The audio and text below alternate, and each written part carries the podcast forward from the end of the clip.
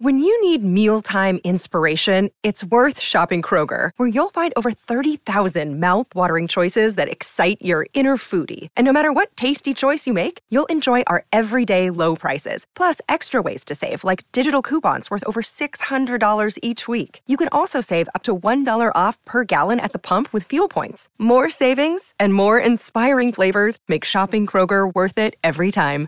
Kroger, fresh for everyone. Fuel restrictions apply.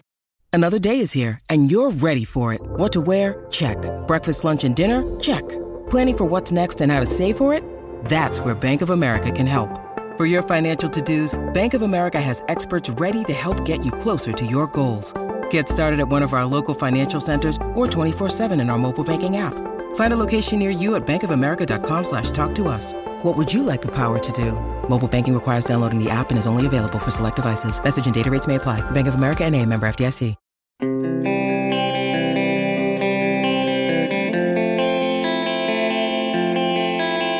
Tonight in Nashville, Connor Bedard will go number one to the Blackhawks.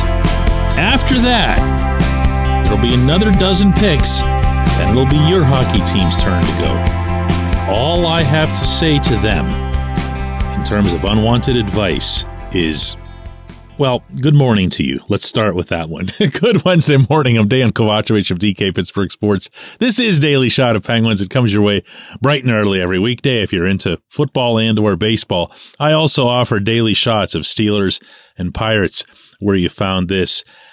The draft begins at 7 p.m. Eastern on the floor of Bridgestone Arena in downtown Nashville, right on Broadway. And the Blackhawks slash Rockford Ice Hogs, who eliminated the Penguins and still found a way to win the lottery and end up with the rights to Bedard, aren't going to surprise anyone. By the time the Penguins pick at 14th, there will be reminders, and there should be, that this will be the highest the Penguins have picked in a decade. There will also be reminders, and I'm sure these will apply constantly that this is a deep and talented draft class. I'm only interested in the talented part of it.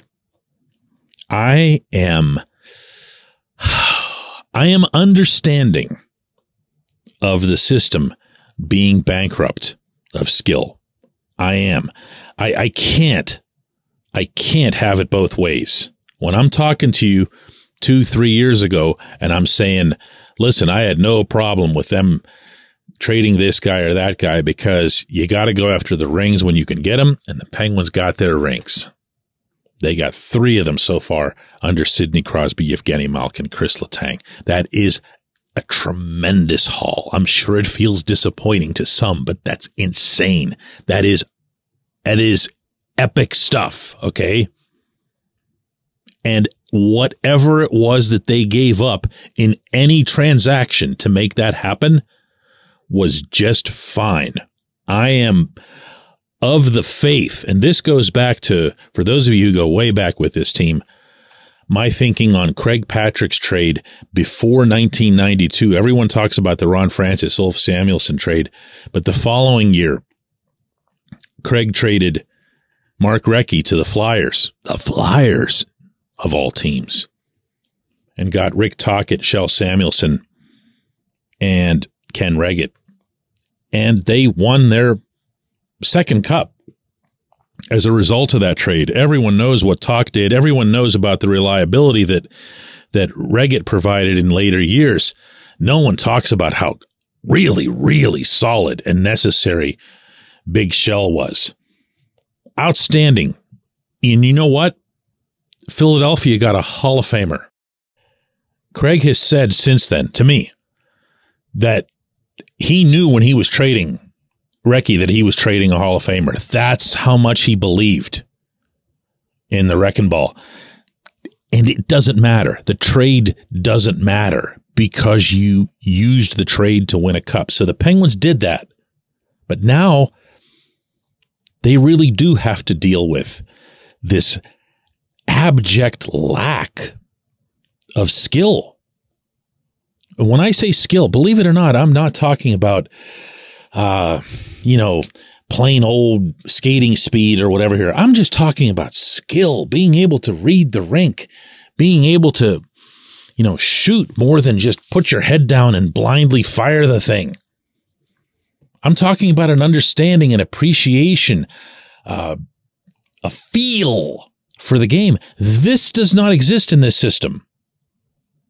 So while understanding uh, and espousing, as I have over the years in all sports, that you always want to get the best available player, best available. Don't worry about uh, positional needs, or in this case, uh, a facet type need.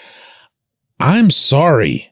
If you have anything that's remotely close to a tie in terms of types of player, I want someone who can do some things. You know, I want someone who can, you know, lift you out of your seat a little bit. We haven't even been able to have this discussion as it relates to the Penguins in so long. I think we've forgotten that when you're picking at 14, you're expected to really get somebody. Not right away. I'm talking two, three years or whatever it is, maybe less. But this shouldn't just be another Owen Pickering. I don't want to be mean about Pickering here, but you know, when you draft somebody and the first thing that everybody says, and you look at the scouting reports and says, oh, he'd be a fine third pairing defenseman. All right, great. Woo. I mean, I hope he ends up being better than that, but, you know, that's what was there in the moment. What this organization, not so much the team, but the organization needs is to start replenishing skill smarts, creativity. Don't make me name all the names of the players who lack that in the system, including first round picks, second round picks. Hasn't mattered. Heck, middle round picks. Jake Guentzel and Bryan Rust were middle round picks. In Jake's case, he was seen as just too small, too uh, everything in terms of stature that he wasn't going to be able to pull anything off. Well, those are two top line wingers in the National Hockey League. I know Rust isn't coming off the best season, but my point stands. Those are really, really good draft picks. In part because the Penguins, with those picks, prioritize skill. That's that's what I'm pulling for in this first round. When we come back, J1Q. This segment of Daily Shots brought to you by Family Table. Mom inspired, chef prepared meals delivered straight to your door. No prep, no mess, just reheat. That gives you more time for your family or hobbies. Go to FamilyTablePGH.com. Use the code DK40, that's DK40, for 40% off and free delivery on your first order. Order by noon Thursday for Monday delivery. Family Table, bringing families back to the dinner table.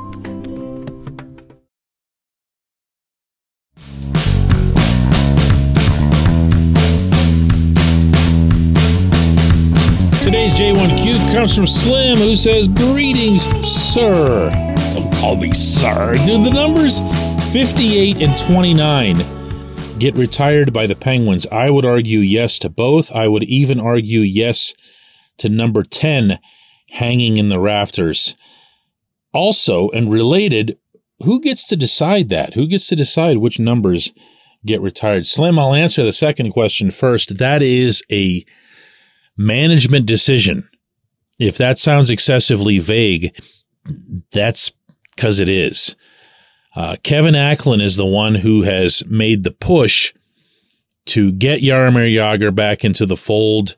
Uh, you might have seen when Jagr was recently in town for an autograph show out in Monroeville that Acklin invited him down to PPG Paints Arena, showed him the locker room and everything. So Acklin's involved. Acklin is a lifelong fan. Acklin might be the guy, even though he's uh, president of business operations as opposed to anything related to hockey. He might be the guy that's most tasked with that sort of thing because he grew up a Penguins fan and, you know, the other ones are, you know, it's, it's mostly a Boston based ownership group.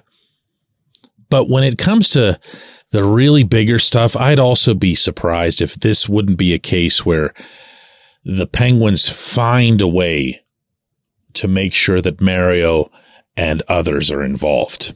You know what I mean by that? Like it doesn't have to be a vote or even a formal canvassing.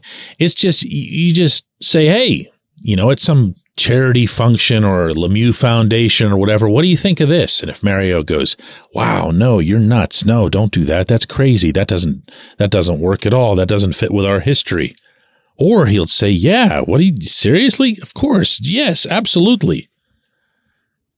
I think you can get it done that way. So I think it'll be Acklin, but that's just a guess, an educated guess, but still a guess on my part. Do the numbers 58 and 29 get retired? 58 is going to get retired. When you're here, as long as Chris Letang has been, uh, and you've won the three cups, and you're considered now at this point beyond dispute the greatest defenseman in the franchise's history. And please don't don't don't do Paul Coffey, Larry Murphy on me. Neither of them was here for more than five years. You can't compare that. Paul Coffey is one of the greatest defensemen who's ever lived, but he played a very very small portion of his career in Pittsburgh, and that's all that matters when it comes to retiring numbers. Uh, same thing goes for Murph. But Letang, for me, with everything that he's meant and all the stuff that I talked about yesterday in the episode that was focused on his Masterton Trophy victory, um, you know, that's that's that's going up there. Flower is is more difficult. You know, one of the things that gets kind of complicated here by the Tom Barrasso Hall of Fame induction and I've already seen some people start these up again. Is Barrasso the greatest goaltender in franchise history? But people love Flower and they hated Barrasso. At least people that actually knew Barrasso hated him. And it becomes way too easy and lazy to lean on that for your tiebreaker. Flower was here for three cups. He played a bigger role that I'm afraid history is going to allow people to remember in that third cup by winning what a lot of people felt, and I did too, were the two toughest series out of those four before giving way to Matt Murray to beat the Senators and the Predators. But that actually did happen. So Flowers won one cup really as the main goalie and all the way through the run. And that, of course, was in 2009. Flower holds franchise records and almost everything related to the position. And Flower, of course, became insanely popular here and remains so. But number to the roof, you know, that's that's different.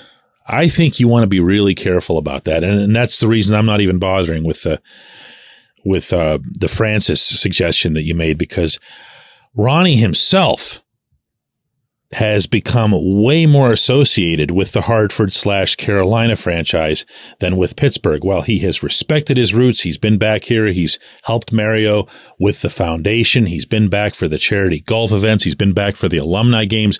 Ronnie is a whaler slash Cane. That's just how it is. And uh, that's not conducive to this either. And I say all of this regarding all of these people that I'm saying don't put their numbers up or whatever with immense respect, except Barrasso. I appreciate the question. I appreciate everyone who listens to Daily Shot of Penguins, and we will do another one of these tomorrow.